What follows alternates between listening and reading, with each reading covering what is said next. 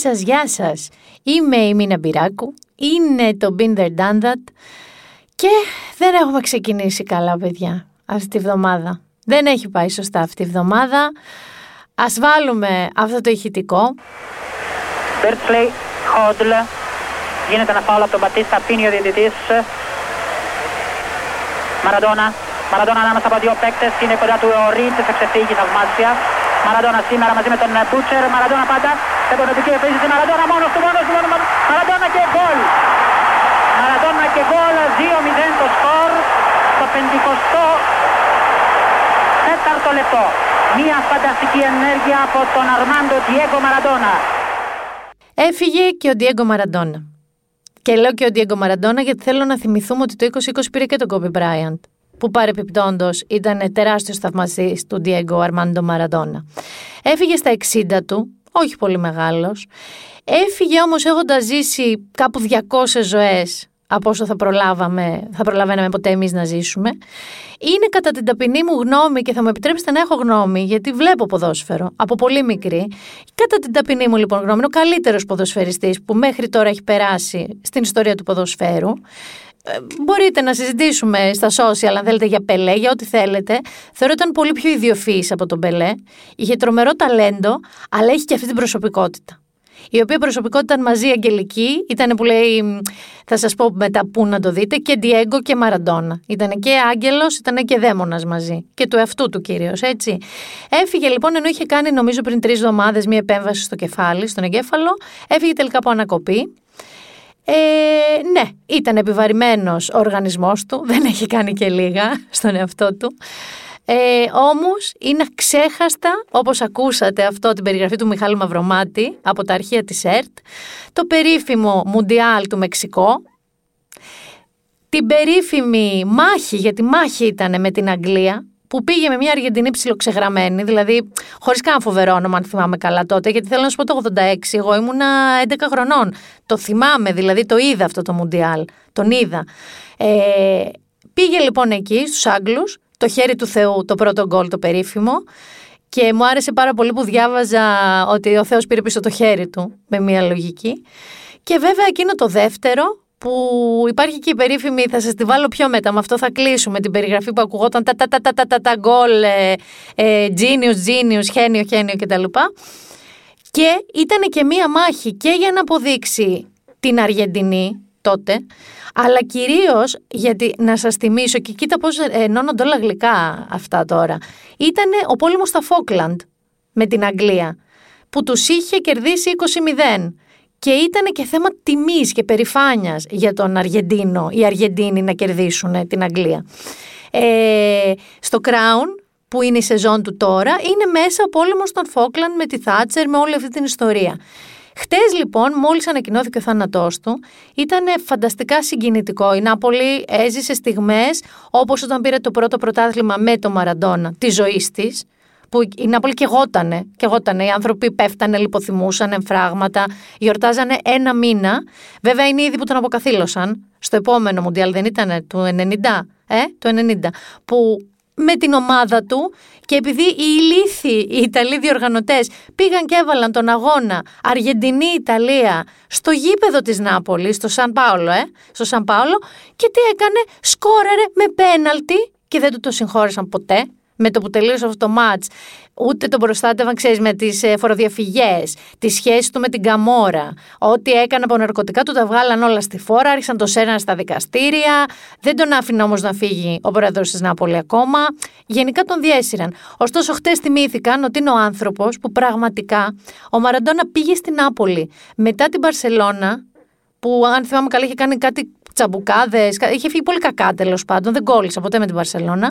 Και πήγε, δεν τον ήθελε κανείς. Καμία άλλη ομάδα. Δεν είναι ότι το ζήσε λίγο επαναστάτης Ποπολάρο. Πήγε στην Νάπολη. Η Νάπολη είχε μία πόλη να ζει για το ποδόσφαιρο, αλλά δεν είχε ομάδα. Δεν, δεν είχε τίποτα. Τίποτα. Δηλαδή κινδύνευαν να υποβιβαστούν. Και πήγε εκεί. Δεν μπορείτε να φανταστείτε πώς έκαναν τότε όταν έφτασε στο αεροδρόμιο και βγήκε έξω. Πήρε λοιπόν μια ολόκληρη πόλη, έφτιαξε την ομάδα, Κατέληξε να πάρει πρωτάθλημα κύπελο και UEFA, αν δεν κάνω λάθος. Κορίτσια, έχει σημασία αυτό που σας λέω, γιατί ο άνθρωπος αυτός δεν ήταν απλά ο καλύτερος ποδοσφαιριστής, ήταν μια τεράστια προσωπικότητα. Ένας ιδιοφυή τύπος που ήταν κυριολεκτικά γεννημένος σε κάτι παραπήγματα, σε ένα προάστιο του Μπένο Άιρε. Λοιπόν, πήγε εκεί και έκανε και την πόλη, ανέβασε και την πόλη κοινωνικά. Δηλαδή, μπήκε στο χάρτη Νάπολη. Την οποία Νάπολη στους αγώνες τότε, τότε της Σέρι Α, ε, οι αντίπαλοι οπαδοί, ο Βορράς δηλαδή της Ιταλία, Γιουβέντους ειδικά, τους είχαν πανό που τους λέγανε πληθείτε, πληθείτε, πληθείτε, ότι είναι βρωμιάριδες, ότι είστε, έλεγε ο υπόνομος του, της Ιταλίας και τα λοιπά. Δηλαδή ήταν τα αποπέδια, ήταν η πληβή της Ιταλίας. Πήγε λοιπόν εκεί και με προσπάθεια και με τη Βιλίκη Μαραντόνα, αλλά είχε και μια πλευρά που έκανε πολύ καλύτερο στους συμπαίχτες του. Και η απόδειξη είναι ότι όταν εκεί στο επόμενο Μουντιάλ μετά σκόραρε εναντίον της Ιταλίας, οι Ιταλοί συμπαίχτες του, ένας που είχε, δεν θυμάμαι πώς τον λέγανε, σε, Σερά, δεν θυμάμαι πώς τον λέγανε, ένας που έπαιζε στην Άπολη, είπε ότι εγώ δεν θα αλλάξω ποτέ γνώμη για τον Διέγκο. Έφυγε λοιπόν αυτός ο φανταστικός τύπος και από, από τις εφημερίδες που άλλαξαν το χρώμα, όπως η Λεκύπ, ε, το χρώμα του τίτλου τους για πρώτη φορά στην ιστορία τους και το κάνανε γαλάζιο. Από τον Πάπα Φραγκίσκο που είναι επίσης Αργεντίνο στην καταγωγή. Από τους αντιπάλους του που η Γιουβέντους ανέβασε στο Twitter. Ε, τίποτα άλλο, απλά ένα στιγμιότυπο, ένα βίντεο από γκολ που τους έβαλε, από ένα φάουλ που σκόραρε. Ε, όλοι, όλοι, όλοι, από τον Magic Johnson, από όποιον μπορείτε να φανταστείτε, μίλησε για τον Diego και τον χαιρέτησε. Και βέβαια και η Νάπολη ανέβασε να πανηγυρίζει με τη φανέλα της λέγοντας «Per sempre, ciao Diego». Γιατί σας τα λέω όλα αυτά τώρα; Γιατί πρώτον εγώ συγκινήθηκα τρομερά, στεναχωρέθηκα τρομερά. Τρομερά στεναχωρέθηκα γιατί είναι ένας άνθρωπος που είδε τεράστια άνοδο, τεράστια πίεση στη ζωή του. Δηλαδή υπήρχαν στιγμές που εγώ Έβλεπα εχθές ένα ντοκιμαντέρ για το οποίο θα σας μιλήσω, ε, που πραγματικά δεν το πίστευα ότι μπορεί ένας άνθρωπος να μην μπορεί να αναπνεύσει χωρίς να είναι πάνω του μιλιούνια κόσμου να τον αποθεώνουν. Και μετά έζησε την απόλυτη πτώση. Έζησε την Decadence, έμπλεξε με κοκαίνη, έμπλεξε με την Καμόρα, μετά τον άδειασαν όλοι. Νομίζω μετά πήγε σε Σεβίλη κάποια στιγμή και δεν ξέρω, Αγγλία και γύρισε μπόκα πάλι γύρισε εκεί. Ε, με τη γυναίκα του που χωρίσανε, που παντρευτήκανε, που έκανε έναν εξωγαμογιό στην Νάπολη. Υπάρχει λοιπόν ένα ντοκιμαντέρ καταπληκτικό του HBO Sport από πέρσι και στο σημερινό άρθρο του ο Θοδωρής Δημητρόπουλος στο One Man, γιατί έχουμε και αυτό το φοβερό τύπο εμείς το Δημητρόπουλο, ο οποίος έχει πάρει παιδιά συνεντεύξεις από Ταραντίνο και Τικάπριο μέχρι και το δημιουργό του ντοκιμαντέρ Diego Maradona, περσινό είναι του 19, ε, είναι ο ίδιος που έχει κάνει, αν έχετε δει και το Σένα, τον Άιρτον Σένα, αλλά και το Amy και την Amy Winehouse. Αυτός λοιπόν ο φανταστικός τύπος έχει κάνει, παιδιά, ένα ντοκιμαντέρ, ταινία το λες, δεν είναι ντοκιμαντέρ, γιατί έχει βρει απίστευτο υλικό. Έχει το Μαραντόνα παιδάκι 8 χρονών στις φαβέλες εκεί που ζούσε, 15, με από εδώ από εκεί και τι έγινε τώρα; Δεν έχει συνέντευξη του ιδίου με εικόνα, ενώ ζούσε. Και μάλιστα τον κυνηγούσε γιατί έλεγε και που να ξέρε, πόσο δίκιο είχε, ε, ότι και αν θα τον προλάβουμε, ποιος ξέρει πόσο θα είναι εδώ. Αυτό το είπε το 19. Πάντα υπάρχει λέει, αυτή η γωνία με τον Diego. Τον κυνήγησε λοιπόν μέχρι το Ντουμπάι, που τον κάλεσαν οι άνθρωποι του Μαραντόνα, με κάμερες, με όλο το συνεργείο, ε, για να μιλήσει και λίγο μαζί του, γιατί είχε βρει εκπληκτικό υλικό. Ο τύπος λοιπόν τον είχε στο περίμενε τέσσερις μέρες, πλήρων αυτό συνεργεία, διαμονές, χαμός. Και του έλεγαν αύριο ίσω σα δει, αύριο ίσω σα δει. Κάποια στιγμή λοιπόν ο σκηνοθέτης λέει, ο Καπάντια, ε, φεύγω παιδιά, sorry, δεν με ενδιαφέρει κιόλας, δεν τον χρειάζομαι. Έχω το υλικό που θέλω για να φτιάξω την ιστορία του. Όντως φεύγει. Επικοινωνούν ένα χρόνο μετά οι άνθρωποι του, Μαραντόνα, και του λένε τελικά θέλω να μιλήσει. Και τι σκέφτεται το Καπάντια, λέει, ακούστε. Εάν πάω πάλι με αντουράζ, με κάμερες, με κόσμο, θα κουμποθεί και θα ξαναδούμε την περσόνα Μαραντόνα. Που λίγο ήταν σε φάση Ξανθόπουλου τότε με έχουν αδικήσει, με τις γούνες, με τα δαχτυλίδια, με τα πλατινέ μαλλιά, τα είχε κάνει όλα. Οπότε τι θα κάνω, λέει, θα πάω με ένα μαγνητοφωνάκι σαν δημοσιογράφος. Εάν λοιπόν δείτε αυτό το καταπληκτικό ντοκιμαντέρ Κορίτσια και να μην σας νοιάζει το ποδόσφαιρο, είναι φανταστική ταινία. Σαν ταινία δείτε το. Ε, έχει τον ήχο του, έχει την ομιλία του σε όλο το ντοκιμαντέρ, αλλά αντί να βλέπεις και έναν ξεπεσμένο λίγο Μαραντόνα που θα βλέπεις, βλέπεις φανταστικές στιγμές από την προσωπική του ζωή, από την επαγγελματική του καριέρα, από, από, από, από, από.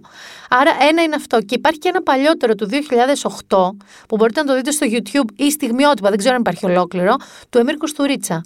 Που έχει μια τρομερά συγκινητική στιγμή που ο ίδιος τραγουδάει ένα τραγούδι για τον ίδιο, για τον εαυτό του, αγκαλιά με τις κόρες του και με φίλους του και ούτω καθεξής. Επομένως, πάει ο Ντιέγκο, Μας χαιρέτησε ο Ντιέγκο 2020 για όνομα του Θεού και της Παναγίας. Δηλαδή, πραγματικά δεν ξέρω τι άλλο μπορεί να πάρεις. Έχεις και ένα μήνα ακόμα να φύγεις. Δεν ξέρω. Ε, ας κλείσουμε λίγο το θέμα Μαραντόνα. Ε, πρώτον, με τα λόγια του του, του σκηνοθέτη του, συγγνώμη, κόλλησα το Ασίφ Καπάντια, ψάχνω να βρω τα λόγια, που είπε για τον Μαραντόνα και είναι ολόσωστα, είναι ολόσωστα, που είπε λοιπόν ότι, αφού αφηγείτε, βλέπω εδώ αυτή την ιστορία που σας είπα για τον Ντουμπάι, ε, είπε λοιπόν ότι, τον ρωτάει γιατί πώς κατάφερε, πώς θεωρεί ο Καπάντη ότι κατάφερε να γίνει ο καλύτερος ποδοσφαιριστής στον κόσμο. Και λέει: Νομίζω είναι πολύ έξυπνος. Μπορεί να μην είχε ακαδημαϊκή εκπαίδευση, αλλά λίγοι ποδοσφαιριστές τότε είχαν αυτή την ευκαιρία. Είναι πανέξυπνος, είναι street smart. Είναι παλαιομοδίτη ποδοσφαιριστής που προπονήθηκε και προπονήθηκε πολύ, ήξερε πως είναι διαφορετικός και βρήκε τρόπο ώστε όσες φορές και να τον κλωτσίσουν να σηκωθεί ξανά όρθιος.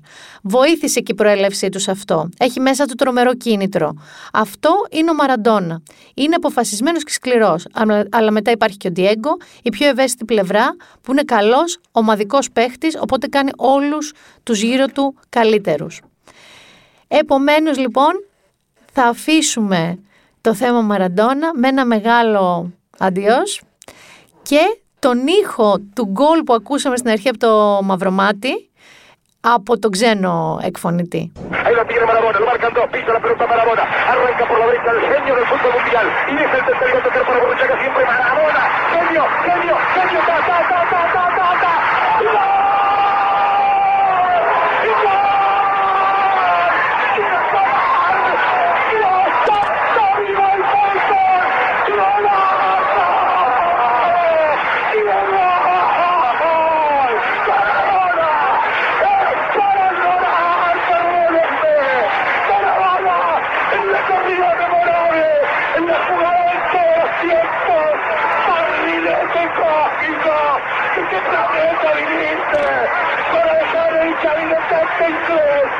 El país se opulle apretado, gritando por Argentina. Argentina 2, Inglaterra 0. Diego, Diego, Diego Armando Maradona. Gracias Dios por el fútbol, por Maradona, por esas lágrimas, por este Argentina 2. Και κάτι άλλο που ήθελα να, να σχολιάσω τελευταίο, τελευταίο για τον Μαραντόνα, ε, είναι θεωρώ τελευταίος της γενιάς του, δηλαδή αυτής της γενιάς ποδοσφαιριστών που μπορεί να γίνει τόσο μεγάλος με τέτοια προσωπικότητα. Ξέρετε γιατί; Ταπεινή μου γνώμη είναι αυτό. Νομίζω ότι τότε είχαν μία, έναν ικανό χρόνο αυτοσυγκέντρωσης, προσπάθειας, πολέμου, πάλι να τα καταφέρουν να φύγουν από το μικρό τους χωριό και να φτάσουν στη μεγάλη ομάδα πριν μπλέξουν στη μέση πολύ χορηγοί, πολλά labs που λέγω, πολλή τεχνοκρατία, πολλή επιστήμη επίσης που ναι μεν βοηθάει τους αθλητές, αλλά σε ένα βαθμό όταν παίρνεις ένα κατέργαστο ταλέντο και το λουστράρεις πολύ σύντομα με τους καλύτερους γιατρούς, με τα καλύτερες προπονήσεις, με συμπληρώματα, δεν ξέρω με τι, χάνεις πολύ γρήγορα αυτό το, το ομό, αυτό το πράγμα που είναι από μέσα του, αυτή την έκρηξη που έχει σαν χαρακτήρας. Και μπαίνει πολύ γρήγορα στα γρανάζια του δυτικού κόσμου πια και των χορηγών και των εμφανίσεων κτλ. Άρα θεωρώ ότι τύπου σαν Μαραντόνα δεν θα προλάβουμε να τους ζήσουμε έτσι μια εξαιτία έκρηξης που δεν πιστεύαμε τη βλέπαμε μπροστά μας. Αυτό αφήνουμε λοιπόν ένα θάνατο που ακουγόμαστε πιο χαρούμενοι ίσως από ό,τι έπρεπε, αλλά μάλλον γιορτάζουμε τη ζωή του περισσότερο από τη θλίψη για το θάνατό του, για να περάσουμε σε κάτι πραγματικά θλιβερό. Αληθινά θλιβερό. Εχθές λοιπόν, είναι πέμπτη μέρα που ηχογραφώ εγώ το podcast, άρα μιλάω για την Τετάρτη. Ήταν ε, η 25η Νοεμβρίου και ήταν η Παγκόσμια ημέρα για την εξάλληψη της βίας κατά των γυναικών. Και εκτός του ότι έχουν αυξηθεί οι γυναικοκτονίες μέσα στην, στο έτος αυτό και η κακοποίηση, διότι να σας θυμίσω ότι σε δύο καραντίνες εγώ και εσείς καθόμαστε ήσυχοι σπίτι μας και το ζόρι μας είναι αν θα φάμε delivery, αν θα μαγειρέψουμε, ποια σειρά θα δούμε και δεν ξέρω εγώ τι άλλο. Υπάρχουν λοιπόν γυναίκες οι οποίες είναι εγκλωβισμένες λόγω καραντίνας στο σπίτι με τους κακοποιητές τους οι οποίοι είναι οι σύζυγοι, οι σύντροφοι, οι άνθρωποι τέλος πάντων άντρες οι οποίοι είναι δίπλα τους με κάποιο τρόπο. Και εκεί που στην κανονική του ζωή είχαν κάπως να ξεφεύγουν, να βγαίνουν από το σπίτι, αυτή τη στιγμή είναι κλεισμένοι στο σπίτι μαζί τους. Έχουν λοιπόν αυξηθεί κατακόρυφα τα περιστατικά βίας κατά των γυναικών εντός των σπιτιών, ενδοοικογενειακής δηλαδή, αλλά και γυναικοκτονίες. Ε, καλά, προφανώς τι, τι θέλετε να σας πω, ότι δεν κάνει, δεν αυτό, ότι πρέπει. Κορίτσι, θέλω λίγο να, να πω κάτι και σε εσάς, γιατί και εγώ το έχω σκεφτεί πολύ. Όταν έχουμε στον περίγυρό μας μια φίλη μας, μια γνωστή μας, η οποία είναι αντικείμενο κακοποίησης και κάποια στιγμή το μαθαίνουμε. Είναι πολύ πιο εύκολο να πούμε και γιατί δεν φεύγεις. Δεν είναι καθόλου έτσι. Διότι είτε ταυτόχρονα είτε πριν από τη σωματική κακοποίηση προηγείται και μια ψυχολογική. Υπάρχει μια τρομερή μαρτυρία στο Ladylike της Γεωργίας, η οποία είναι κυριολεκτικά σαν εμένα. Είναι στην ηλικία μου, είναι σε ένα χώρο δουλειάς πολύ μοντέρνο. Πρώτα λοιπόν της έσπασε την ψυχολογία, ώστε να νομίζει ότι αυτό είναι, δεν είναι και τίποτα, δεν θα ξαναγίνει και να ξαναγίνεται, μέχρι που έφτασε πια σε σημείο να απειλείται η ζωή της κανονικά, με πολύ σοβαρά τραύματα.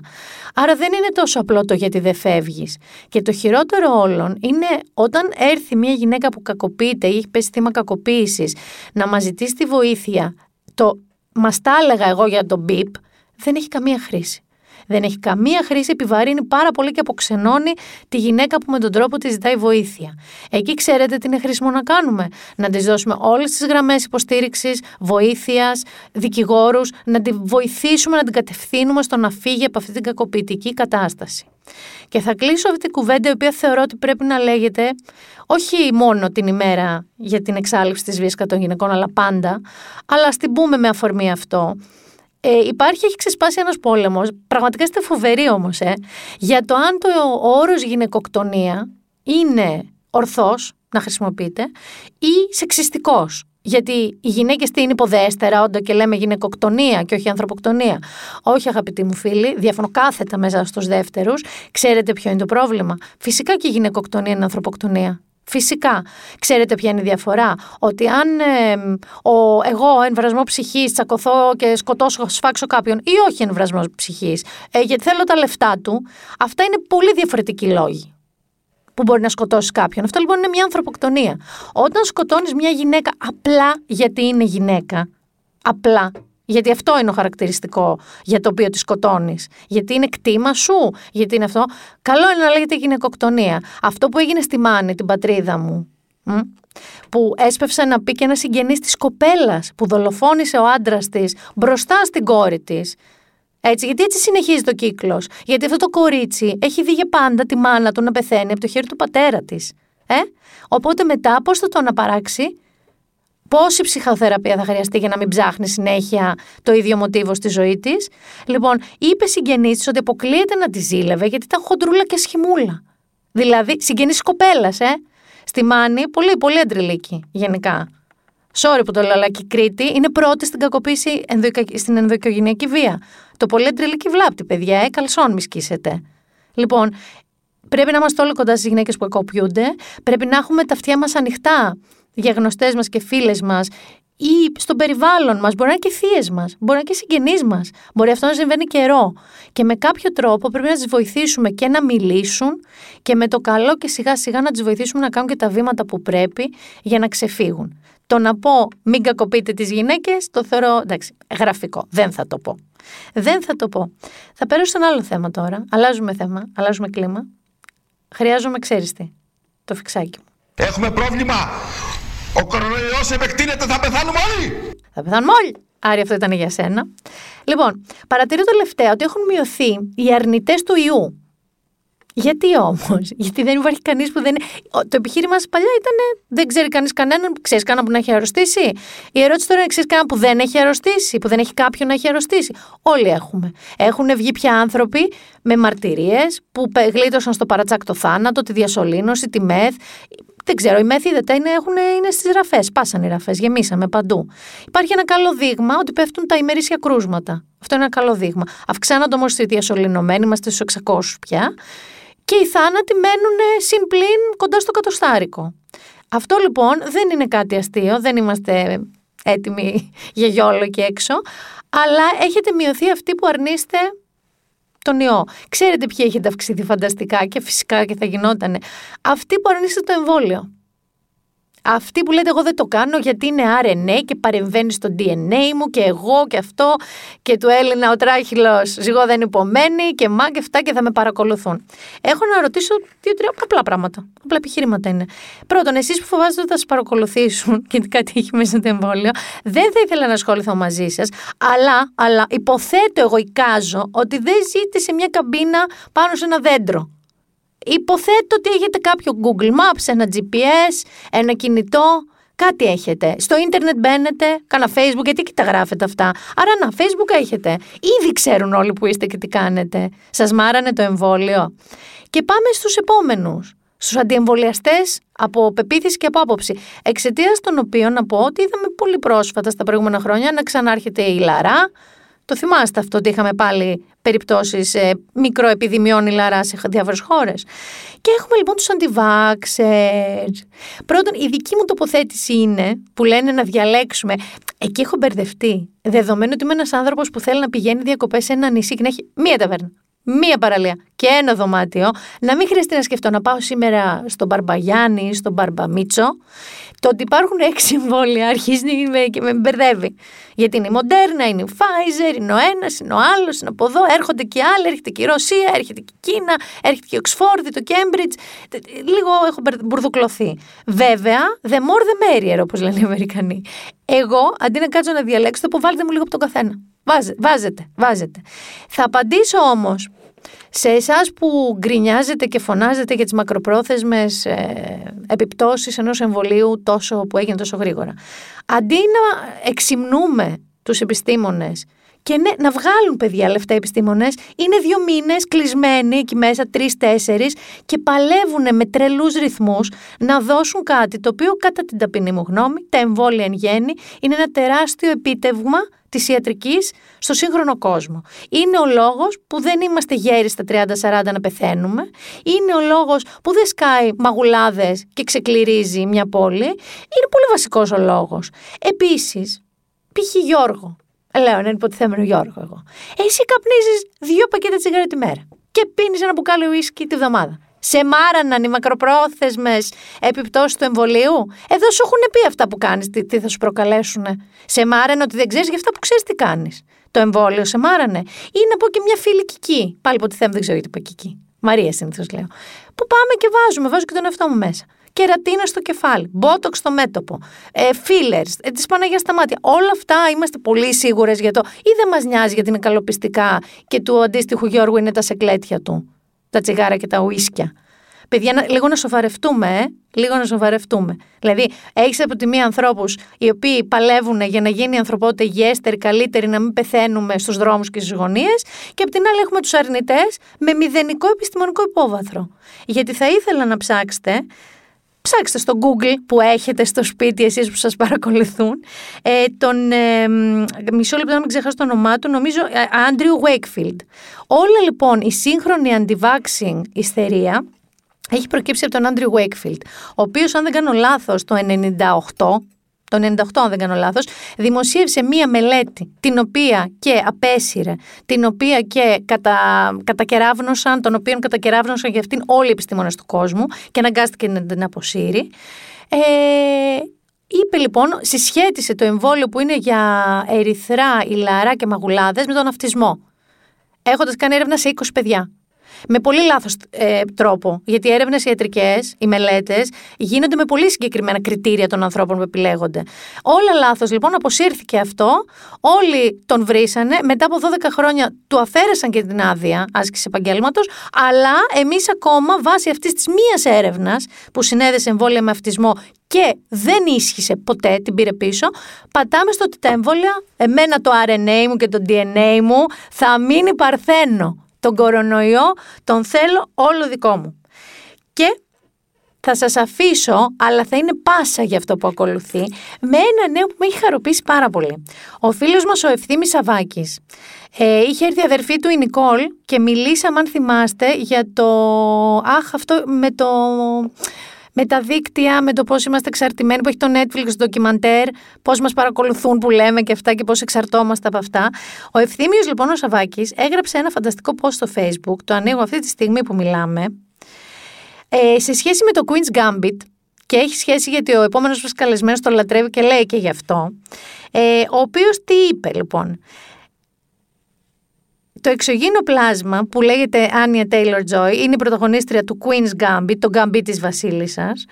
Ε, έγραψε στο Instagram της ότι έχουν δει τη σειρά περίπου 62 εκατομμύρια σπίτια ε, έχει βρωθεί στο top 10 του Netflix 92 χωρών, σε 63 από αυτές στην κορυφή. Αλλά το ωραίο δεν είναι... Α, και το βιβλίο του Walter Tevis πάνω στο οποίο στηρίχτηκε, ε, μπήκε στη λίστα των best sellers στο New York Times 37 χρόνια μετά την κυκλοφορία του. Και δεν τελειώσαμε, πάμε στα πιο σημαντικά. Ο κόσμος, όντως, και ξέρω και πολλούς γνωστούς μου, έχει προωθεί άσχημα με το σκάκι. Σου έχει συμβεί εσένα να σε ρωτάνε Εμείς στο σπίτι το συζητάμε πολύ. Ο Άρης ξέρει να παίζει, εγώ όχι. Οι λέσχες, οι κατασκευαστές πουλάνε σκακέρες σαν τρελή. Οι λέσχες υποδέχονται κόσμο και αιτήματα σαν μπαλαβέ. Το online παιχνίδι γιγαντώνεται. Το, το eBay ανακοίνωσε αύξηση 273% στις αναζητήσεις για αγορά σετ σκακιού το πρώτο δεκαήμερο από το λανσάρισμα της σειράς και πάει καιρός τώρα, ε. Ενώ σύμφωνα με τον Λίον Βάτσον που τρέχει την ιστορική ε, λέσχη σκάκι Μπάτερσι του 1885 παρακαλώ αυτή η λέσχη, η πρωταγωνίστρια επηρέασε τη συμμετοχή γυναικών στο παιχνίδι. Δεν έχει λέει λάβει τις τελευταίες δύο εβδομάδες τα γυναικεία αιτήματα είναι περισσότερα από τα συνολικά γυναικεία αιτήματα να μπουν σε αυτή τη λέσχη της πενταετίας τις τελευταίες δύο εβδομάδες. Και σύμφωνα, τελειώνω εδώ, με το Διευθυντή Μάρκετινγκ της Διεθνούς Ομοσπονδίας Κακιού, David Landa, μόνο το 16% των αδειοδοτημένων παικτών παγκοσμίως είναι γυναίκες. Αυτό διαβλέπω να αλλάζει. Λοιπόν, αυτά είναι τα καλά αυτό είναι το πώς μπορεί μια εντός εισαγωγικών χαζοσυρά υπέροχη να αλλάξει κοινωνικά πράγματα και πολύ χαίρομαι γι' αυτό, αλλά πολύ, πολύ, πολύ πιο σωστός να μας μιλήσει και για τις σχέσεις κοινωνιολογίες, γιατί αυτή σπούδασε αρχικά, με τη σειρά, με την ηθοποία, με τους κινηματογράφους, έχει γνωρίσει πάρα πολύ διάσημους ανθρώπους. Και είναι ένας γλυκύτατος άνθρωπος, Μιλάω για το Θοδωρή Κουτσογιανόπουλο που είναι ο καλεσμένος μας αυτή τη φορά. Είναι τηλεφωνική συνέντευξή μας το διευκρινίζω γιατί θα ακούσετε μια περίεργη έτσι, με ένα περίεργο ήχο, αλλά δεν γίνεται. Περιμένουμε για τη στιγμή που θα ξανάρχονται καλεσμένοι εδώ και θα χαιρόμαστε.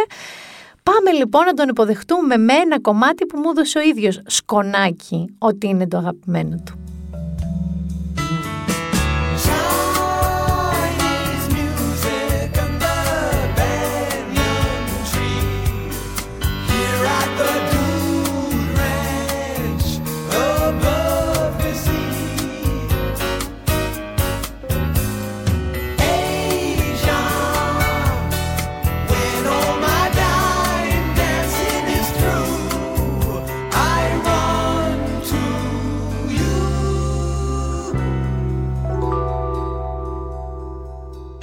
Σε υποδέχτηκα με το τραγούδι που σου ζήτησα να μου πεις.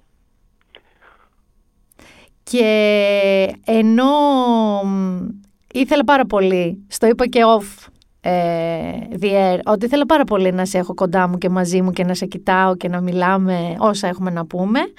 Ε, εντάξει, τα φέρνει η ζωή έτσι, Θοδωρή μου. Τι να κάνουμε ρε Μίνα; Απ' την άλλη, όπως μου είπες, έκανα να περιμένεις πάνω από ένα σταθερό τηλέφωνο μετά από, δεν ξέρω, 200 χρόνια. Ούτε θυμάμαι πότε μιλάγαμε μόνο με τα σταθερά. Να σε καλά, αυτό το καρδιοχτύπη είχα χρόνια να το, να το γευτώ και το θεωρούσα το σταθερό σαν ένα εξάρτημα που βοηθάει στο ίντερνετ πια. Παιδί μου, εγώ δεν το ξέρω το τηλέφωνο μου, δεν το ξέρω του σπιτιού μου. Λένε δώστε μου σταθερό και δεν ξέρω ποιο είναι το τηλέφωνό μου. Ναι. Λοιπόν, σε θέλω εδώ όχι για ένα πράγμα, έτσι. Σε θέλω για όλους τη ζωή περίπου. Ωραία. Να μιλήσουμε. Γιατί έχεις πάρα πάρα πολλά να πεις. Ωραία. Θα Καταρχάς... κρατήσει λεπτά η συνέντευξη. Θα... Όχι, όχι, δεν θα κρατήσεις. Καταρχάς να πούμε ότι είσαι στον Α, σωστά, στην Αταλία τη Γερμανού τα Σαββατοκύριακα. Βεβαίως. Πάνε και τα Σαββατοκύριακά σου. Πάνε τα Σαββατοκύριακά μου, αλλά απ' την άλλη φέτος πες μου τι θα έκανα τα Σαββατοκυριακά. Σωστό. Άρα καλύτερα δεν γίνεται. Σωστό. Όπου έκανα ένα πρόγραμμα ε, τρομερό. Τρελό. Επίσης είσαι in good company. Μου αρέσει αυτή η εκπομπή. Ε, ναι, είναι, είναι μια χαρά, είναι χαλαρή. Ξέρω ότι θέλει και ξέρει τι θέλω η Ναταλία. Ξέρεις, είναι μερικοί άνθρωποι που δεν είχα την τύχη να συνεργαστώ ποτέ μαζί της, αλλά από τις ε, λίγες φορές που έχουμε δοθεί με τα μάτια νομίζω ότι δεν χρειάζεται να πούμε και πάρα πολλά ε, καταλαβαίνόμαστε οπότε είμαι καλά εκεί Συμφωνώ και θεωρώ ότι είστε καλό μάτς. Δηλαδή και ξέροντας και την Αταλία που είναι ένας πολύ εξισεφής και οξυδερικής άνθρωπος νομίζω ότι είστε υπέροχα μαζί. Επίσης και... μου κάνει μια πολύ μεγάλη χάρη. Τι; Ε, με υποδέχεται σαν ε, σταθερό ε, προσκεκλημένο. Αχ, το, οποίο, το οποίο δεν ξέρεις είναι οξύμορο αλλά είναι αυτό που λέμε special guest star με μόνιμη παρουσία. Είναι σαν τις ταινίες που στο τέλος λέει και ο τάδε. Τους ναι, είχε πει όλους και ο τάδε. Και ο τάδε. Ε, είναι, ναι, ε, είναι το όνειρο κάθε εργαζόμενου. Να είσαι καλεσμένος που έχει φιλοδοξία να είναι σαν καλεσμένος στη δουλειά του. Δηλαδή, εγώ αυτό πιστεύω. Υπάρχουν άλλοι εντάξει που θέλουν να βουτάνε μες στη δουλειά και να χώνονται και να χάνονται. Εγώ ποτέ δεν το έχω αυτό γιατί ήμουν σε ένα αντικείμενο πανταχωμένος, δηλαδή στο, σε αυτό που με ενδιαφέρει. Και τη δουλειά της θεωρούσα, ναι, πρέπει να το κάνω και αυτό, πρέπει να δουλέψω, γιατί όλα αυτά πρέπει να βγουν και προς τα έξω. Και να σου πω και κάτι. Είναι μεν μεγάλο κλισέ, αλλά η αλήθεια είναι ότι είσαι από τους. Δηλαδή, αν με ρωτάγανε ποιους πέντε ανθρώπους μπορείς να σκεφτείς που κάνουν αυτό που αγαπάνε πιο πολύ από οτιδήποτε επάγγελμα, ε, είσαι μέσα σε αυτούς τους πέντε. Mm, ευχαριστώ. Μεγάλη ευχαριστώ. τύχη αυτό. Ναι, είναι αλήθεια αυτό. Το αγαπάω, το αγάπησα α, πολύ αυτό που κάνω και που ασχολήθηκα και μάλιστα τώρα θυμήθηκα μια κουβέντα με μια φίλη που είχα η οποία έμεσα με κατηγόρησε για α, δηλία ζωής. Δηλαδή Ότι; έτσι μου, μου την είπε λίγο ότι εντάξει μου το, αυτό και λέω κοίτα να δεις ε, σίγουρα δεν είμαι ήρωας. Δεν είμαι κανένας τύπος που θα πρωταγωνιστούσε ταινία δράσης. Δεν είμαι από αυτούς που μνημονεύονται θα μνημονεύονται. Αλλά δεν υπήρχε κανένα εχέγγυο και καμία, κανένα πάτημα ε, όταν ε, ήμουν παιδί και οι γονείς μου με προέτρεπαν να πάω στο δημόσιο γιατί έτσι ήταν τότε. Βέβαια, όλοι. Για μονιμότητα. Α, βγήκα από ένα δημόσιο το οποίο δεν με κατήφθηνε καθόλου προς το σινέμα ή τα μίντια. Άλλωστε όταν α, πήρα το πολιτήριο δεν υπήρχε σχολή ούτε ΜΜΕ ούτε κινηματογράφου α, ανώτατη. Εσύ τελείωσες Μετά κοινωνιολογία, σωστά; Μπήκα στο πάντιο για να μπω κάπου που να με βοηθήσει, δηλαδή να μου δώσει κάποια φόντα που λέγανε τότε, πώς τα λένε, Ναι, ναι, ναι. ε, ακαδημαϊκά και να δω τι θα κάνω. Μμμ. Α, και εκεί προέκυψε μέσα στον πρώτο χρόνο κοινωνιολογία ως επιλογή και την πήρα αμέσως γιατί με ενδιαφέρε από μικρός. Ωραία. Και θεώρησα έτσι με το φτωχό μου μυαλό ότι είναι κάπως συγγενές στο σινεμά γιατί είναι μια ανοιχτή επιστήμη που εξετάζει τέλος πάντων η ψυχολογία και η κοινωνιολογία, κάπως τον άνθρωπο και την κοινωνία. Δεν έχεις άδικο, να το ξέρεις αυτό. Δηλαδή, εγώ που τελείωσα μου, μου, μου ε, ήμουνα δηλαδή, σκέψω όταν μπήκα εγώ δεν είχαν βγει ακόμα απόφοιτοι, υπήρχαν μόνο τελειόφοιτοι. Υπήρχε μόνο τέσσερα χρόνια η σχολή. ε, ναι, ε, κανονικά πρέπει να κάνω φωνή ψινάκι, να πω για συμμαθήτριες και τέτοια τώρα. Ναι, ναι, αλλά ναι, θέλω να σου πω ότι δεν νομίζω ότι θα σε εξυπηρετούσε, ε, θα σε κατήφθηνε όπως ίσως η κοινωνιολογία. Τότε τα ΜΜΕ ήταν πολύ ε, αφιερωμένα ε, τηλεόραση, ραδιόφωνο, εφημερίδες, τελεία. Δηλαδή Ναι. το κομμάτι του κινηματογράφου εκεί δεν θα το έβρισκες. Δεν θα το έβρισκα. Απ' την άλλη μεριά, βέβαια, όταν τελείωσα την κοινωνιολογία και πήγα στη Γαλλία, ε, θα μπορούσα να κάνω κάτι που να είναι πιο κοντά σε αυτό που ήθελα. Δηλαδή, ιστορία της τεχνης κάτι λίγο πιο θεωρητικό και ασαφές και έτσι λίγο α, του Σικουάνα πράγμα. Τι Αλλά πήγες να κάνεις στη Σορβόνη ακριβώς; στο, στο, στο Παρίντο της Σορβόνης, σε ένα τμήμα που λέγεται α, Ινστιτούτο α, Τύπου και Πληροφόρηση. Ακούγεται πολύ μεγάλη επίβολα, αλλά όταν, ξέρεις, όταν σπουδάζεις τίποτα δεν είναι σπουδαίο. Ακριβώς. Απλώς σπουδάζει. Ναι, ναι, Και ναι, απλά διαβάζεις πας και δίνεις και περνάς. και περνάς ή δεν περνάς κλπ.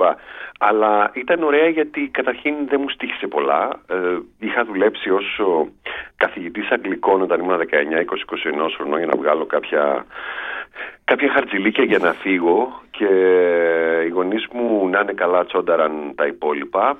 Για να πάω στη Γαλλία που είχε μεγάλο δέλεαρ, δύο, ήταν πρώτον είναι κρατικές σχολές, άρα δεν πληρώνεις παρά μόνο ελάχιστα δίδακτρα, άρα μόνο τη διαμονή μου.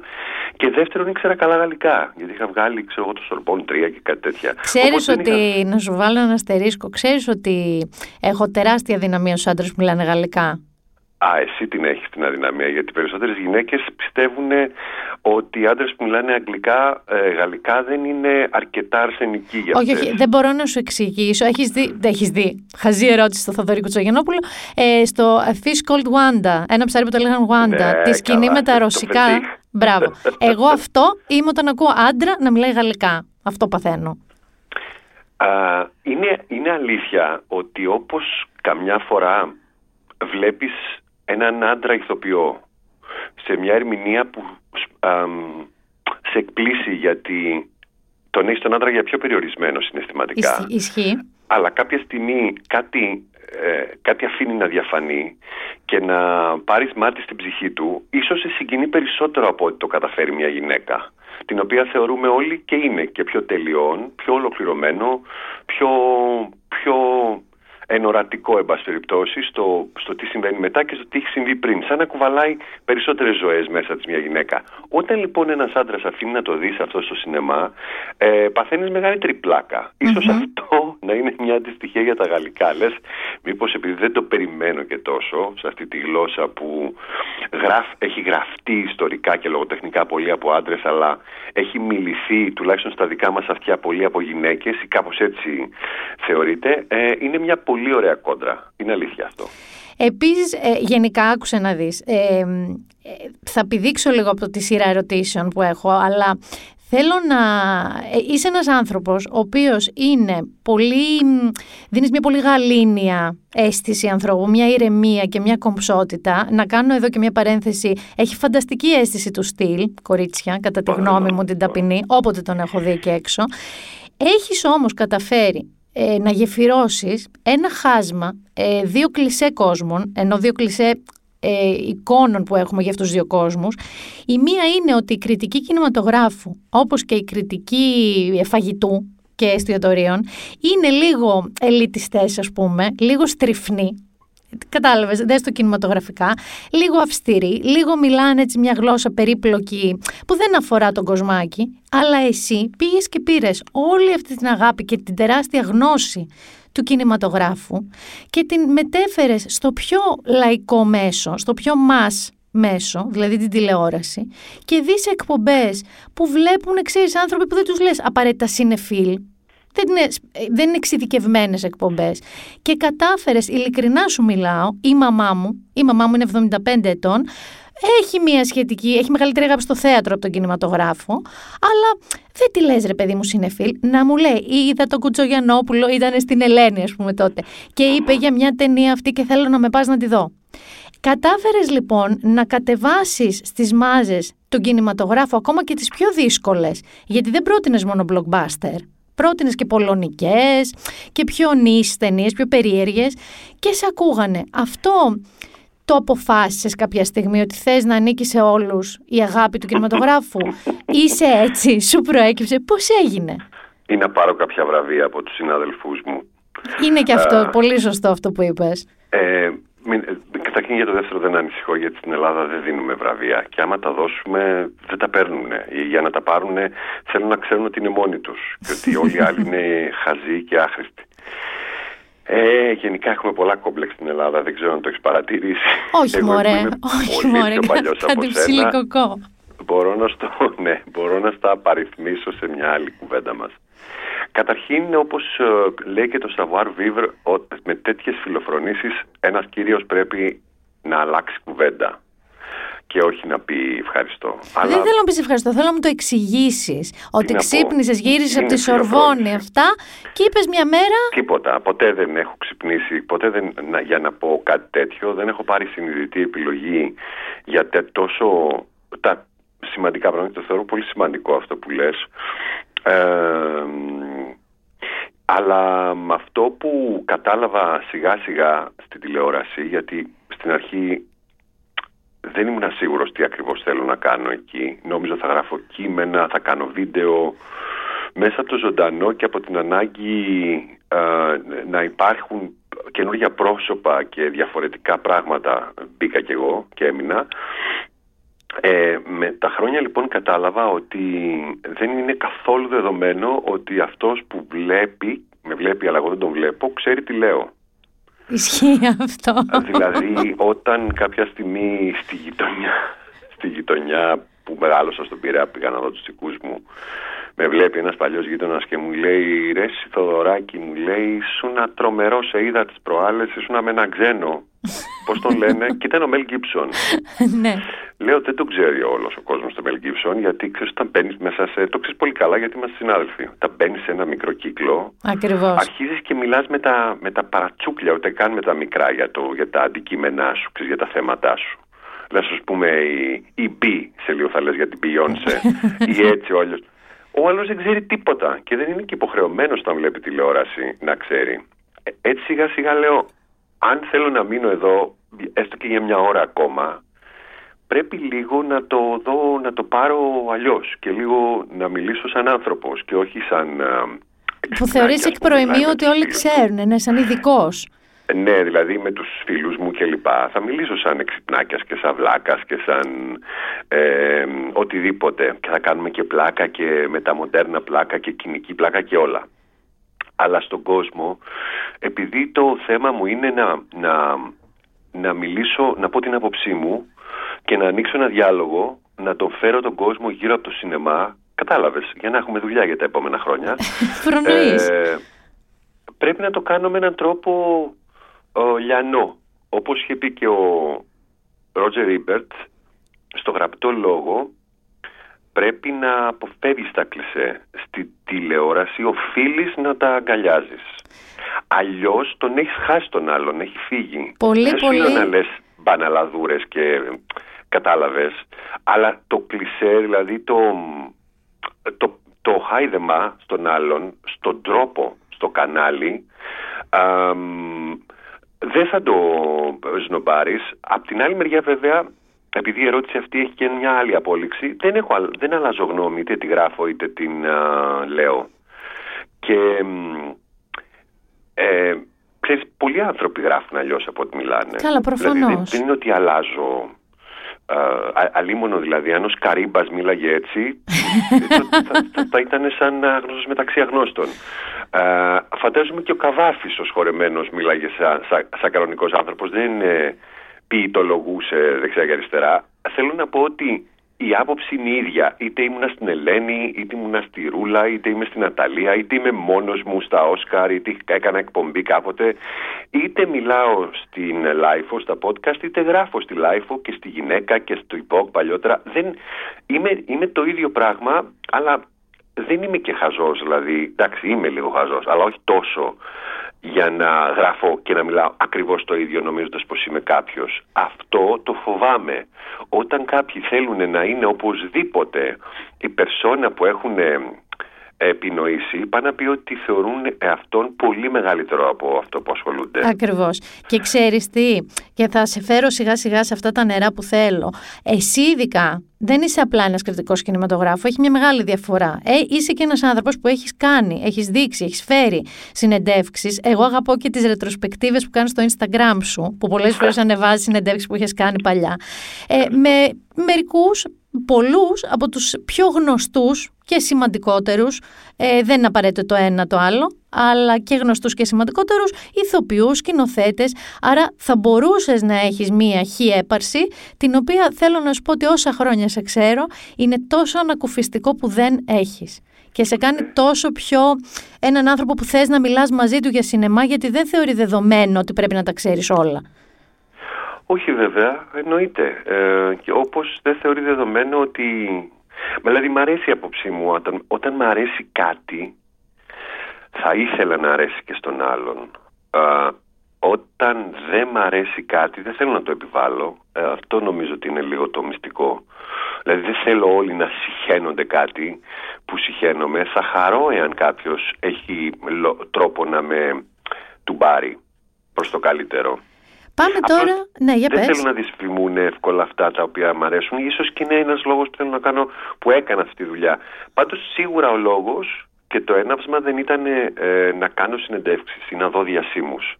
Δεν ήμουν καθόλου starstruck. Καθόλου. Πάμε πρώτα όμως. Πρώτη πρώτη συνέντευξη και συνάντηση με έτσι γνωστό όνομα, βαρύ όνομα της ζωής σου. Ποια ήταν. Νομίζω πως ήταν η Αντζέλικα Χιούστον ε, για το Adams Family. Ε, είχες άγχος πριν, γιατί εντάξει, ήταν η Παρθενιά, ας πούμε. Είχες κάποιο άγχος πριν; Ε, ναι, πρέπει να είχα. Δεν θυμάμαι. Πάνε 30 χρόνια. Ε, δεν, πρέπει να είχα λίγο άγχος, αλλά είχα το νερβ να τη ρωτήσω. Να της κάνω μια τελευταία ερώτηση. Αυτή η συνέντευξη δεν, δεν υπάρχει, δεν, δεν έχω αρχεία δηλαδή. Για να... Όχι, ναι, δεν, ναι. Εδώ δεν έχω αρχεία από κείμενα που με ενδιαφέρουν, ξέρεις,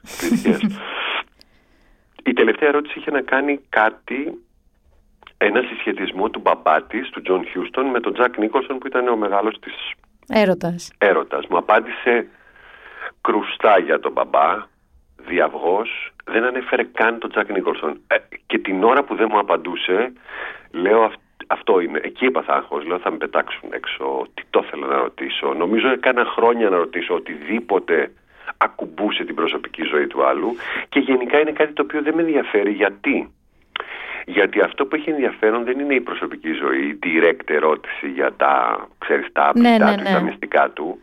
Νομίζω ότι ενδιαφέρον έχει ο άλλος το ελάχιστο χρονικό διάστημα που έχεις μαζί του, γιατί δυστυχώς δεν είμαστε του New York Times. Ούτε Πόσο, 5-7 λεπτά σας δίνουν; Το ABC έχουμε 5 λεπτά, 7 στον γραπτό 20-30 αν είμαστε πολύ τυχεροί.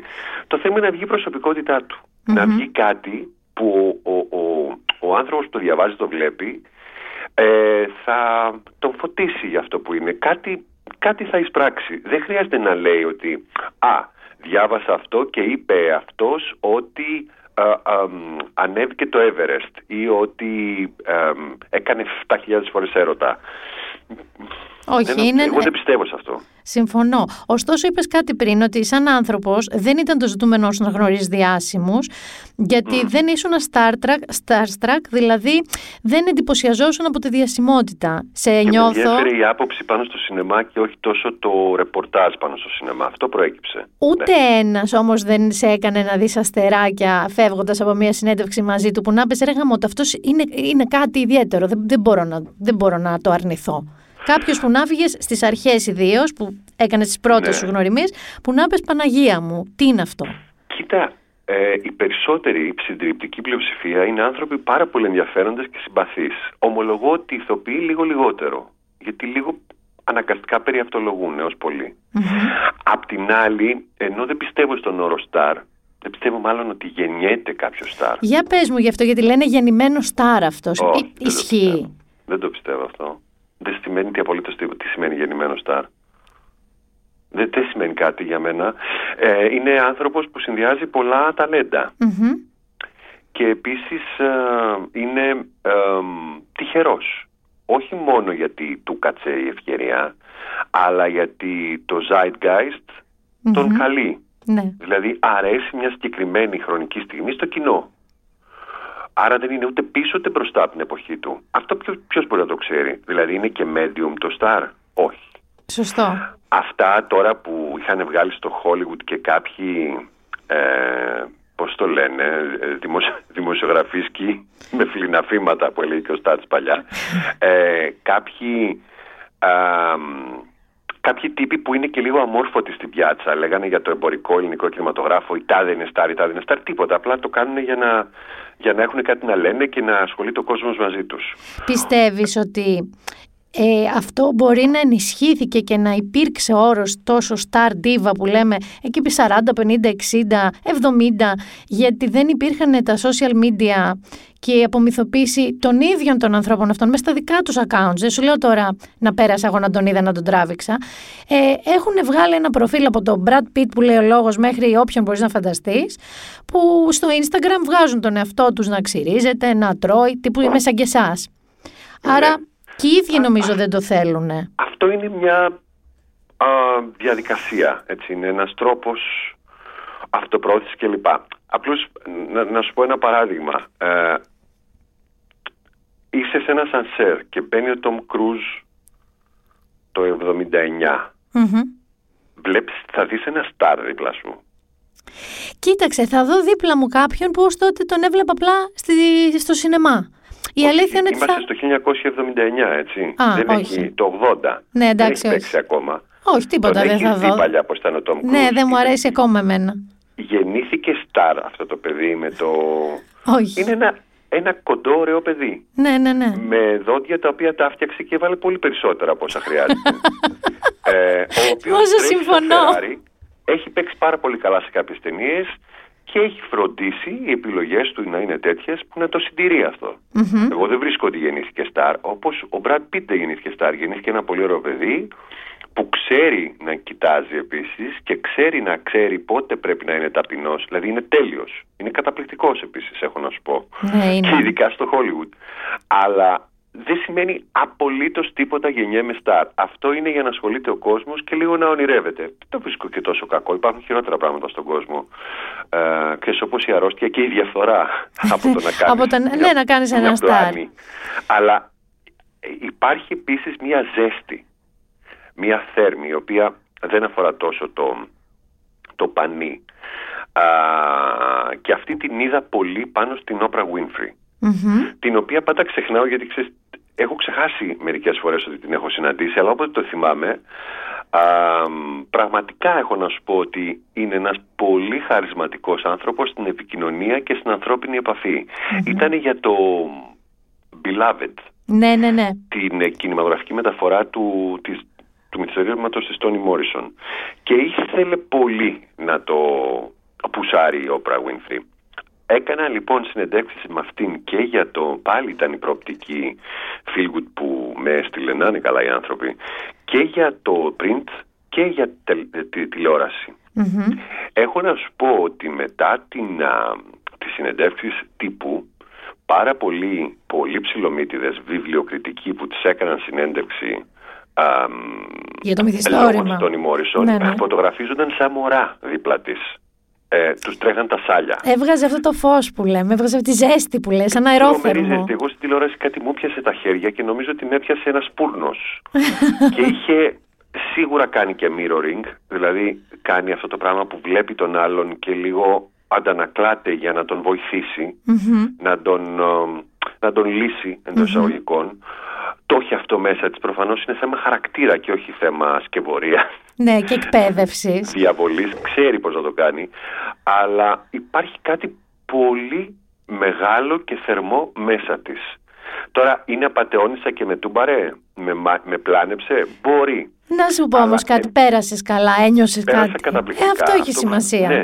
ναι, θέλω να σου πω ότι δεν ξέρω, δε- δεν, ε, δεν έβαλα την υπογραφή μου σε μια θρησκεία που λέγεται όπρα, αλλά σίγουρα εντυπωσιάστηκα και, και συγκινήθηκα μαζί της, γιατί δεν θα ξεχάσω επίσης αυτή τη σκηνή στο, στην ταινία που γυρνάει προς τον ουρανό, χιονίζει και λέει έλεος.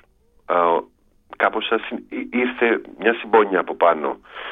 Α, και το είπε ε, πολύ αυθεντικά. Ξέρεις, αυτές είναι οι μικρές στιγμές για τις οποίες, ε, τις οποίες περιμένω πάντα σε ταινίες. Ε, κάποιο βλέμμα, κά- κάτι να πει κάποιος, κάποια... α, γιατί πέρα από το θαυμασμό, ξέρεις, κάτι πρέπει μέσα να σε κεντρήσει. Ε, το βρίσκω πολύ συχνά στο σινεμά και επειδή το σινεμά είναι μια σύμβαση φτιαγμένη για να τεντώνει μερικές χορδές, ξέρεις, κλαίω πολύ εύκολα, πολύ πιο εύκολα στο σινεμά από ότι... Τελευταία στην αληθινή φορά, με ζωή. τελευταία ταινία που λίγο πλάνταξες, δεν εννοώ να βούρκωσες ίσα ίσα. Τελευταία ταινία που πλάνταξα. Δεν, θυμά- δεν θυμάμαι να σου πω. Πάντως, η Glenn Close που την είδα στο Hillbilly Elegy Μμμ. έχει μία-δύο ματιές και σκηνές μέσα. Είναι καταπληκτική. Ε, Είναι ίσως το ε, Όσκαρ βε- δεύτερου ρόλου που δεν ξέρω πότε θα δοθεί. Λένε ότι Πιο πρέπει, ανταγωνισμός. πρέπει πάντα να είναι σε αυτά τα χάλια για να μπορέσει να δοθεί. Μην ανησυχείς ότι πρέπει πια να τσαλακωθούν. Και σε θέλω να, να σε πάω λίγο εκεί. Ε, έχεις πάει στα Όσκαρ. Ναι, παλιά, στα 90s. Τα παρακολουθήσεις από αυτούς που μένουν και τα Βέβαια. βλέπουν. Ωραία. Θέλω να σε ρωτήσω ότι αυτή τη στιγμή παρατηρούμε τα τελευταία χρόνια ότι κάποιες ταινίες λέμε εντάξει άξιζε ίσως. Ναι. Σου λέω τώρα η, η μη κριτική, εμείς οι απ' έξω. Κάποιες ταινίε είναι πολύ καταφανώς ε, προσπάθεια διπλωματίας, ισορροπίας, με τα trends της εποχής, με την ισορροπία, φι- να μην υπάρχει φιλετική διάκριση, σεξιστική διάκριση κτλ. Και ήθελα να σε ρωτήσω ότι στην τελευταία δεκαετία θεωρείς ότι είναι περισσότερο παιχνίδι τέτοιου τύπου διπλωματίας, PR ή έχουν όντως την αξία του μεγαλύτερου κινηματογραφικού βραβείου; Που έτσι τα, α- αυτό είναι η ουσία τους, ότι είναι το μεγαλύτερο κινηματογραφικό βραβείο. Ε, για κάθε κράση υπάρχει το, υπάρχουν τα παράσιτα, έχω να σου πω. Μμμ.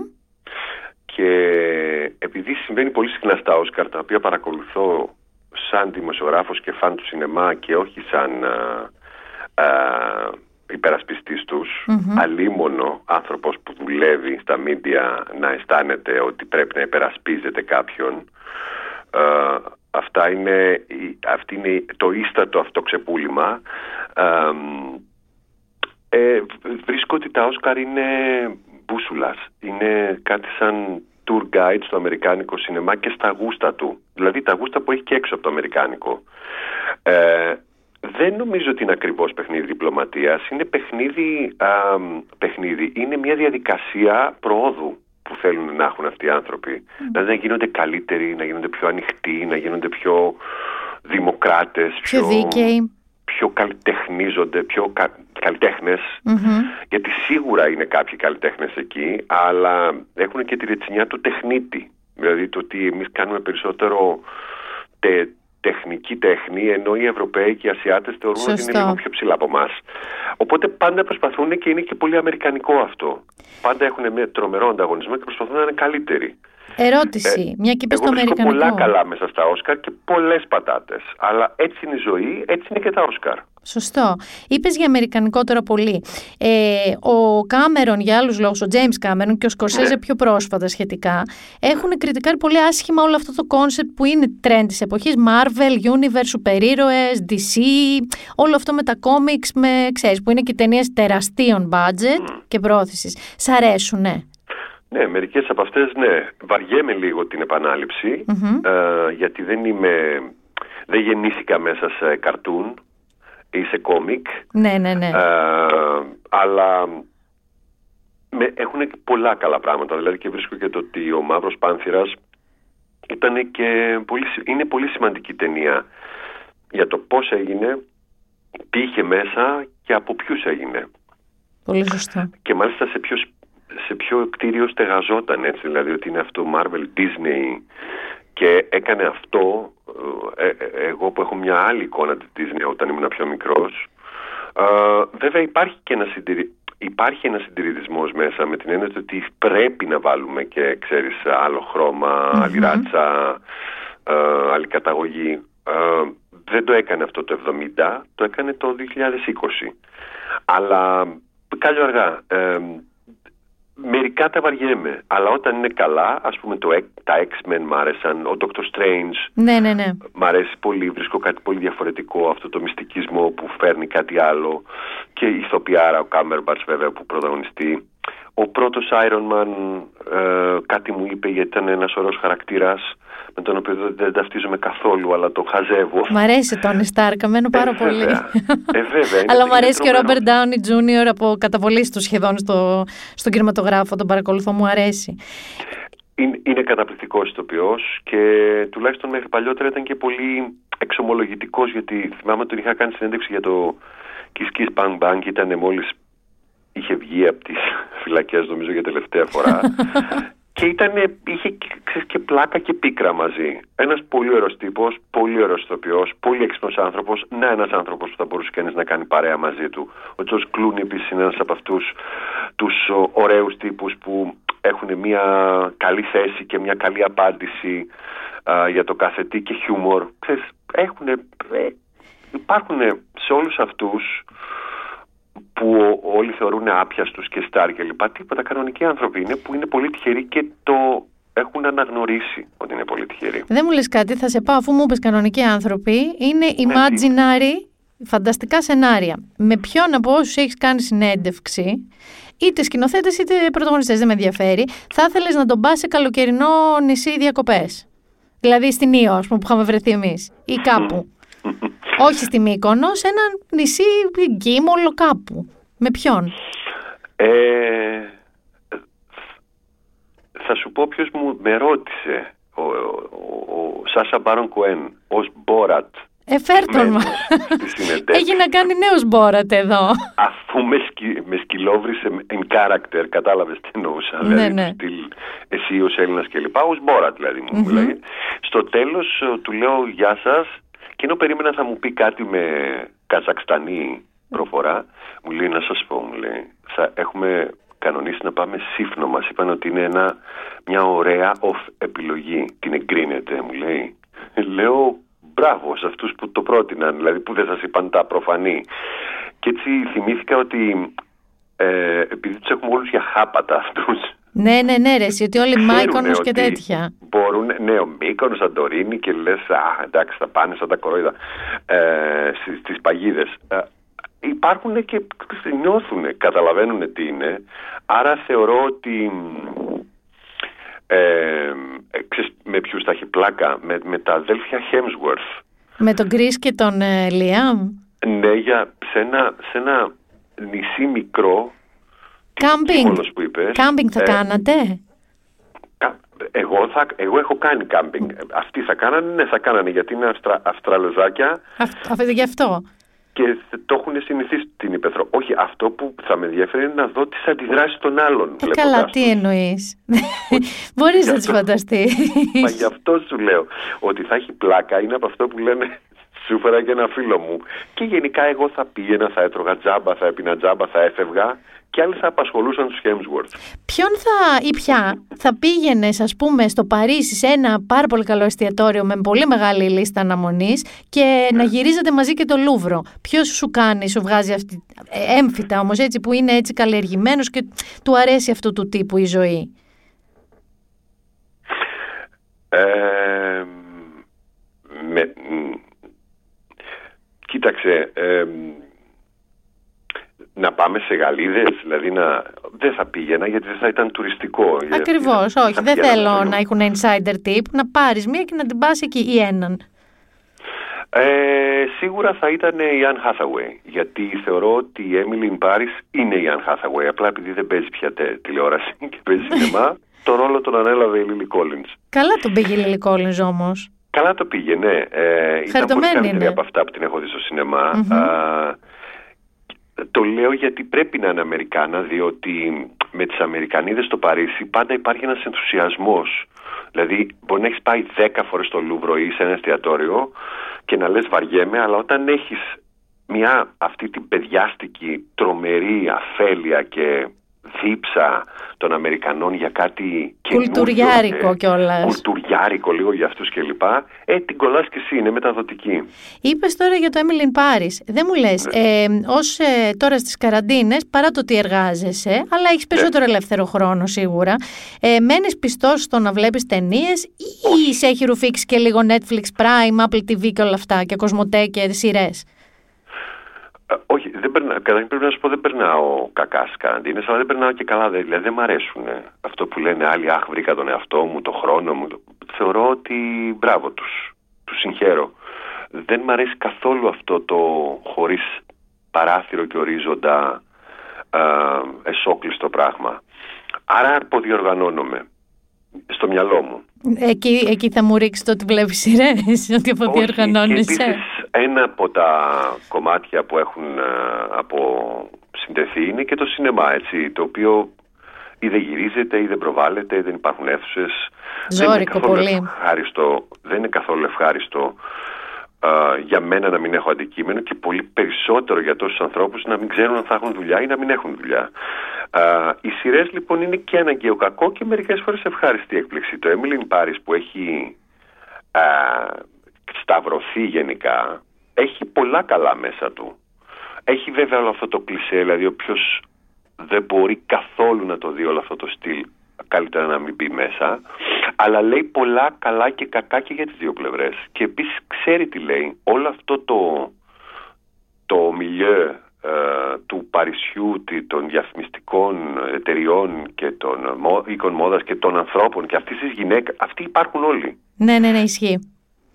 Και, και το πρακτορείο από το οποίο εμπνεύστηκε υπάρχει ε, και ο Ντάνεσταρ ο, ο ίδιος να μην ήξερε σίγουρα αυτούς που ρώτησε ε, ξέραν πάρα πολύ καλά τι κάνανε. Τώρα εννοείται ότι δεν είναι αντιπροσωπευτικό του Παρισιού αυτό. Είναι η πλευρά που θα βλέπε όχι μόνο ένας Αμερικάνος, μην γελιόμαστε, και οι Έλληνες αυτά πάνε και ε, ναι. βλέπουν ναι. στο Παρίσι. Δηλαδή, δεν το ναι. παίζουμε εμείς υπεράνω. Οι Έλληνες πάνε στα συγκεκριμένα και το ακούς στον δρόμο, αν πας εκεί. Έλα, Αντώνη, σαν ζελιζέ, σαν ζελιζέ, που, που κόβουμε. όχι, όχι, είναι τσάμπζελιζέ. Δεν είναι σαν ζελιζέ, είναι τσάμπζελιζέ και το Λούβρε και όλα. Δηλαδή τα έχουμε δει, εγώ τα έχω ακούσει πάρα πολλές ναι, φορές. Αν μην το παίζουν οι Έλληνες τουρίστες ότι είναι υπεράνω των Αμερικάνων που τα θεωρούν εξή Αμερικανάκια χαζά, των Άγγλων, των Γάλλων που τους συχαίνονται και των Ιταλών και διάφορα άλλα ξενοφοβικά. Έτσι είναι, έτσι ξέρουν, έτσι επέλεξαν να το δείξουν και σίγουρα δεν είναι το Παρίσι του μίσους ή του, ξέρεις, του Κασοδίτη. Ναι, ναι, ναι, του Λάιν. Το έχουμε δει, να είμαστε καλά, εκατομμύρια φορές στο Παρίσι με πάρα πολλές εκδοχές. Πες μου από... Από σειρές τώρα, το ανόρθωτοξ είναι αυτό που μου άρεσε πολύ, που είχα δει. Α, στην πρώτη καραντίνα. Το, το Queens, βέβαια. Μπράβο, αυτό το Γκαμπί. Είδα και την κριτική σου. Είναι πολύ ωραίο και πολύ διασκεδαστικό. Ε, κάνα δυο άλλα, δεν είμαι των σειρών. Δεν, ποτέ δεν προλάβαινα και δεν ήθελα να πω και στη διαδικασία Βλέπεις όμως, ποιο το... Το Mad Men μου έχει αρέσει πάρα πολύ. βέβαια. ναι. Ξέρεις τι, ε, συμφωνώ ότι είσαι γαλουχημένος με άλλο τρόπο, άλλο, άλλη εικόνα, άλλη οθόνη, τη μεγάλη. Ωστόσο βλέπω ότι στούντιο όπως το Netflix, όπως το Prime, όπως ε, η Disney πια, το HBO, δημιουργούν ταινίες οι οποίες πλέον έχουν οσκαρικές αξιώσεις, βλέπετε το Hillbilly, ε, και πολλοί ηθοποιοί παραδοσιακά, ρε παιδί μου, κινηματογραφικοί, πάνε προς τα εκεί γιατί και τι να κάνουν. Έχουν αλλάξει πολύ τα δεδομένα. Έχουν αλλάξει πάρα πολύ τα δεδομένα. Οι ηθοποιοί πάνε γιατί εκείνη η δουλειά. Αυτό που μας ενδιαφέρει είναι τι, τι δουλειές γίνονται και αν οι σκηνοθέτες οι μεγάλοι τσιμπάνε ή όχι. Ο Σκορσέζε, επειδή θέλει να κάνει ταινίες, και επειδή είναι ο Σκορσέζε, βάζει και τον όρο να βγαίνουν και λίγο σινεμά. OK. Okay. Τον Ιρλανδό, ε με τον Ιρλανδό και φαντάζομαι τώρα στην Apple TV που θα κάνει την καινούργια ταινία με τον ΝτιΚάπριο. Του έδωσαν 200 εκατομμύρια ενώ η Paramount δεν του δίνει ούτε 150 να την κάνει.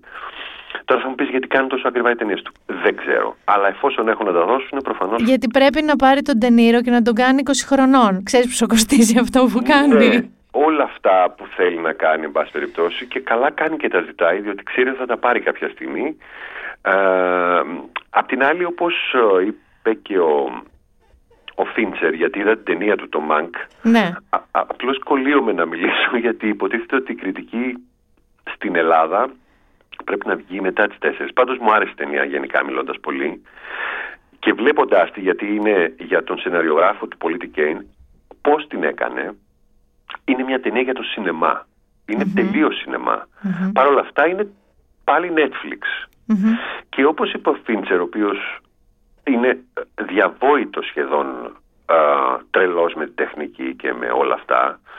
Α, λέει δεν είναι η τηλεόραση η ποιότητά της και το μέγεθός της όπως ήταν πριν από 10-15 χρόνια που σημαίνει ότι οι περισσότεροι έχουν μεγαλύτερες τηλεοράσεις ακούνε καλύτερα και βλέπουν καλύτερα ναι δεν χάνεις δηλαδή, τα χρώματα, δεν χάνεις τίποτα έχει λίγο περισσότερο, δεν είναι το ίδιο, έχει λίγο περισσότερο πλησιάσει το σινεμα ε, σε αυτό έχει δίκιο. Δεν είναι η, το, το κοινωνικό της κοινότητας πράγμα, δηλαδή δεν είναι ότι πάω, βλέπω κόσμο κλπ.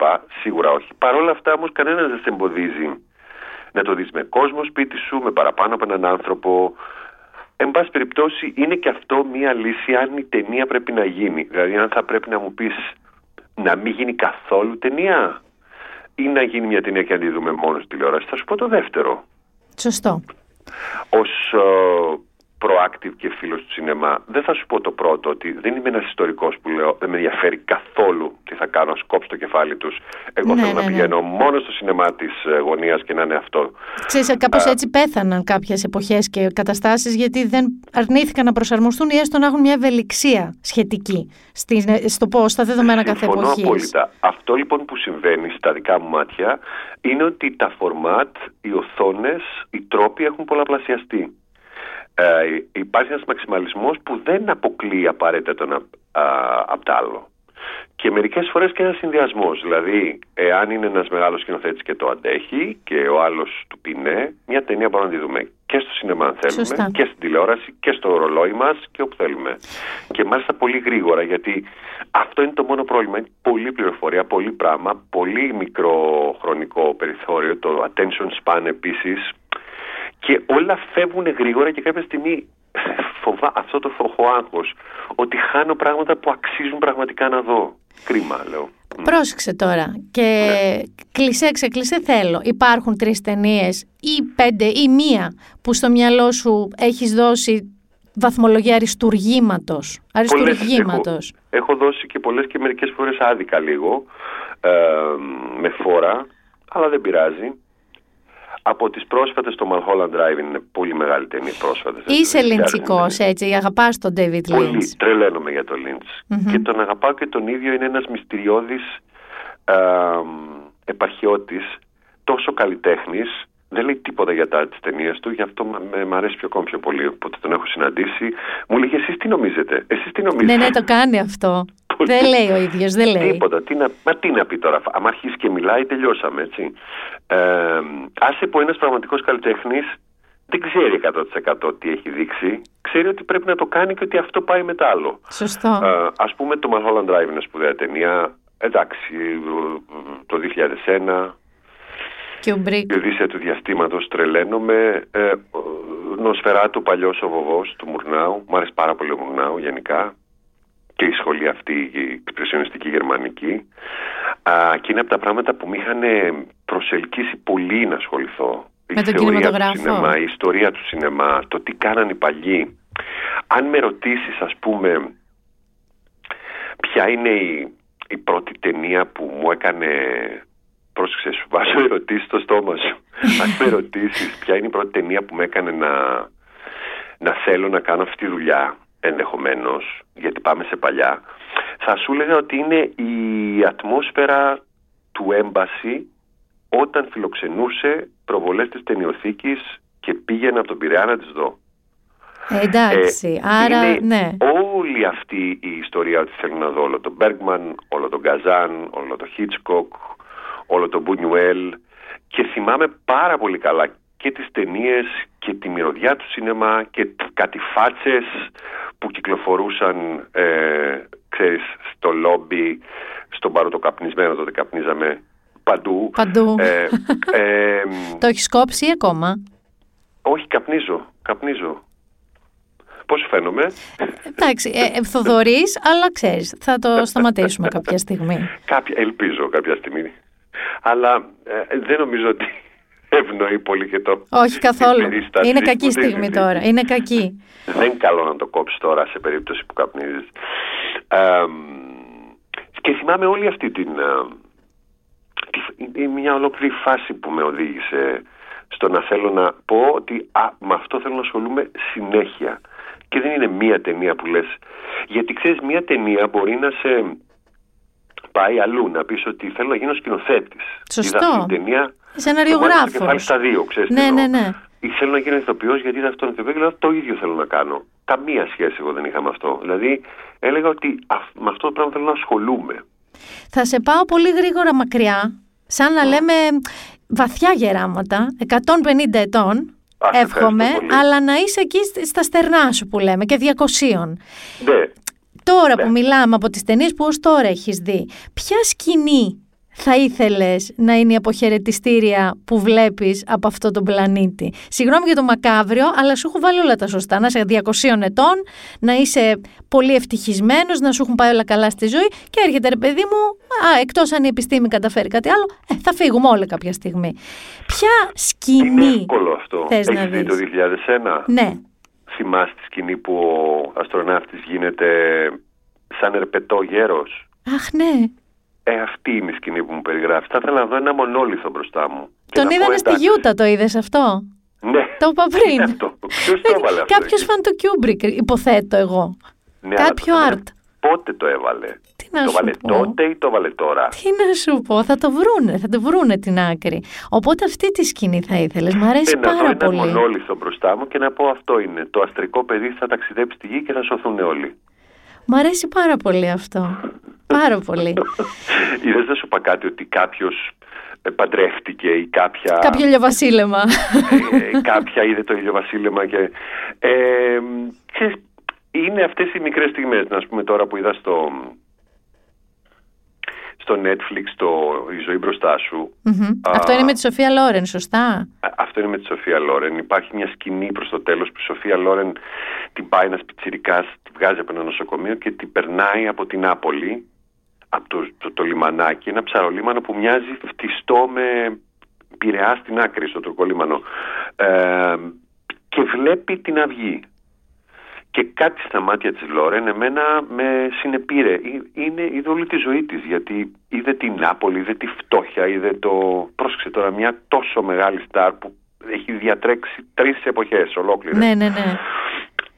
Είναι ένα βλέμμα. Ένα βλέμμα που σε μπλε και κόκκινο, έτσι βαθιά αυτά της, της μέρας, αλλά βαθιά και φρέσκα μαζί, ε, κάτι καθρεφτίστηκε πολύ συγκινητικό πάνω της. Ε, αυτά, αυτά βλέπω και τρελαίνομαι. Λοιπόν, που είναι τρία δευτερόλεπτα, δύο το πολύ. Μα εκεί, ε, μα από ταινίες, εμένα με ρωτήσεις πολλές φορές, δεν θυμάμαι ακριβώς σενάρια. Πολλές φορές ρωτάω, ρε παιδιά, σε αυτήν την ταινία πώς τελείωνε; Αλλά θυμάμαι στιγμές. Αυτό που λες. Βλέμματα, ναι. κινήσεις, κάτι. Θα σου ευχηθώ λοιπόν να πραγματικά να πας 150 χρόνια, ο, να δεις ακόμα τουλάχιστον τέσσερις εποχές διαφορετικού κινηματογράφου, εξέλιξης του κινηματογράφου. Ε, και να είμαστε εδώ να τα λέμε. Και επειδή μ' αρέσει το κατά τύχη να βρισκόμαστε σε νησιά, αν, αν λέω, ο Κρίς και ο Λίαμ τους το πεις και ενδιαφέρονται, φέρ τους, φέρ τους τις κυκλάδες. Θέλω μόνο να είμαι από δίπλα, γιατί επίσης ξέρεις, όταν θα τους αναλάβει όλο το νησί, εσύ δεν θα έχεις πια τα χρέη κοδεσπότη. Ακριβώς. Εγώ και εσύ θα, κάτσουμε και θα πίνουμε τα κρασιά μας. Εμείς θα είμαστε από δίπλα και θα γελάμε. Και θα τα πίνουμε όλα τζάμπα τα κρασιά μας. Θα μας κερνάνε όλοι, γιατί θα είναι τα αδέρφια Hemsworth. Λοιπόν, σε ευχαριστώ πραγματικά πάρα πάρα πολύ. Εγώ σε ευχαριστώ. Και όταν με το καλό που ξαναμπορούμε να συνεπάρχουμε, ε, θα ξανάρθεις στο λόγο. Έτσι αν με αφήσουν τα, τα πώς το λένε, οι, γονείς μου, τα podcast της Life, πολύ ευχαριστώ. Σωστό, σωστό, γιατί είμαστε και fellow podcasters. Έχει το Pulp τρομέρα, Fiction. Τρομερά ανταγωνιστική, δεν ξέρω αν το έχεις καταλάβει. Καθόλου όμως. καθόλου, καθόλου. Λοιπόν, σε αγαπώ πολύ και σε φιλό. Και εγώ σε αγαπώ και όλα καλά εύχομαι. Και εγώ το ίδιο. Φιλιά. Φιλιά. Μακάρι να είχα και άλλες ώρες να συζητάω μαζί του. Αλλά αυτό ήτανε. Δεν θα σας αφήσω χωρίς ένα tip για να κάνετε κάτι να διαβάσετε, διότι βγήκε η βιογραφία του Μπαράκ Ομπάμα, το Promised Land, είναι το βιβλίο του 2020, δεν το συζητάω, είναι το βιβλίο αυτό. Ε, θέλω να σας πω το πολύ απλό ότι ο αριθμός των hardback αντιτύπων που τύπωσε ο εκδοτικός οίκος για την πρώτη έκδοση του βιβλίου είναι 3,5 εκατομμύρια και έχει ξεπουλήσει. Στην Ελλάδα λοιπόν Μπορείτε να το βρείτε αποκλειστικά στα public μέχρι 31 Δεκάτου. Μετά θα το βρείτε και σε άλλα ε, βιβλιοπολία. Ε, έχει ήδη γίνει ένα μπάζ γιατί στην ουσία είπε ότι η Ελλάδα σώθηκε με τα capital controls τότε και τα λοιπά για να περισσωθούν οι γαλλογερμανικές τράπεζες. Δηλαδή, μας έχει βάλει και μας μέσα, έχει πει ότι μας έχει βοηθήσει κτλ.